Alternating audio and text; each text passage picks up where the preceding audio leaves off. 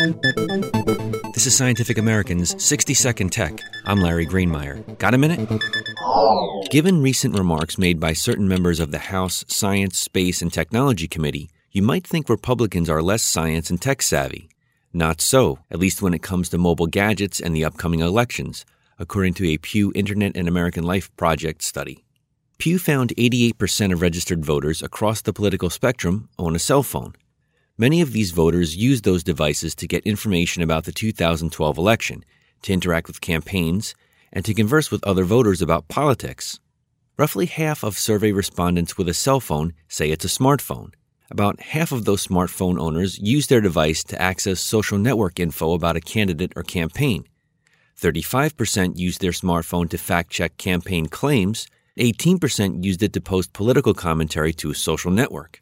Still, only 8% use campaign apps offered by a candidate, political party, or interest group.